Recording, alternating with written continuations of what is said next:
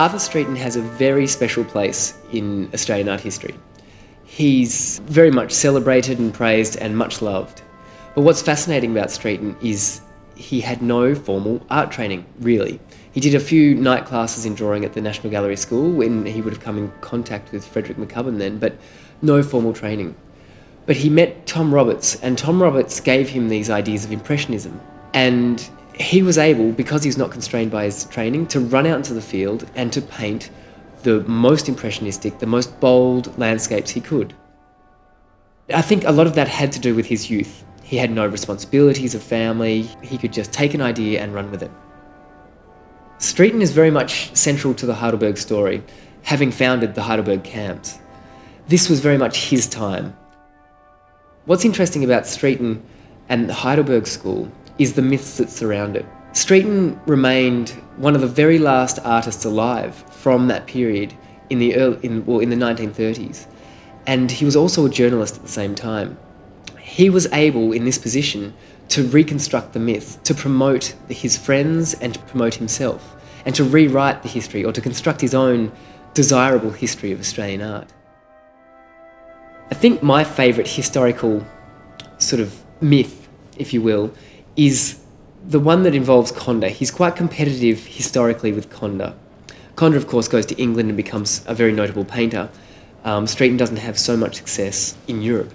But as a journalist in the 1930s, Streeton has, uh, well, makes an attempt to say that he'd de- determined his own painting style before Conder even appeared on the scene. Because people like to look at Conder and look at Streeton and say that Conder influenced Streeton. And Streeton hated this. So Streeton claims in the newspaper in the 1930s that he painted the spring painting before he met Charles Conder. Interestingly, though, recent conservation analysis has discovered that Conder's name is actually etched with Streeton's name with a pinprick into the surface of the painting. So Streeton and Conder were actually already friends and painting together at the time.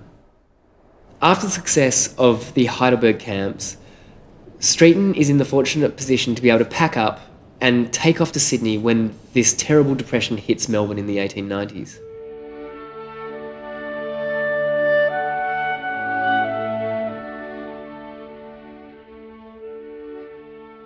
Streeton once again strikes gold in Sydney and he becomes synonymous with Sydney Harbour.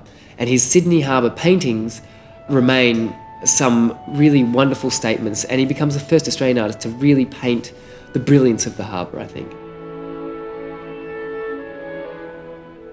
From Sydney in 1897, he runs away to England to finally pursue success uh, on the continent. Success, well, it eludes him essentially. He supports himself by sending his paintings back to Australia and, and, and readily finding a market here. He remains in England though for 20 years and he marries his wife there and he lived quite well and his paintings were earning quite a bit of money back here. Eventually, after World War I, he returns to Australia, and he's very much a national hero by this period, and his work is very much treasured. And he remains here until his death in the 1940s.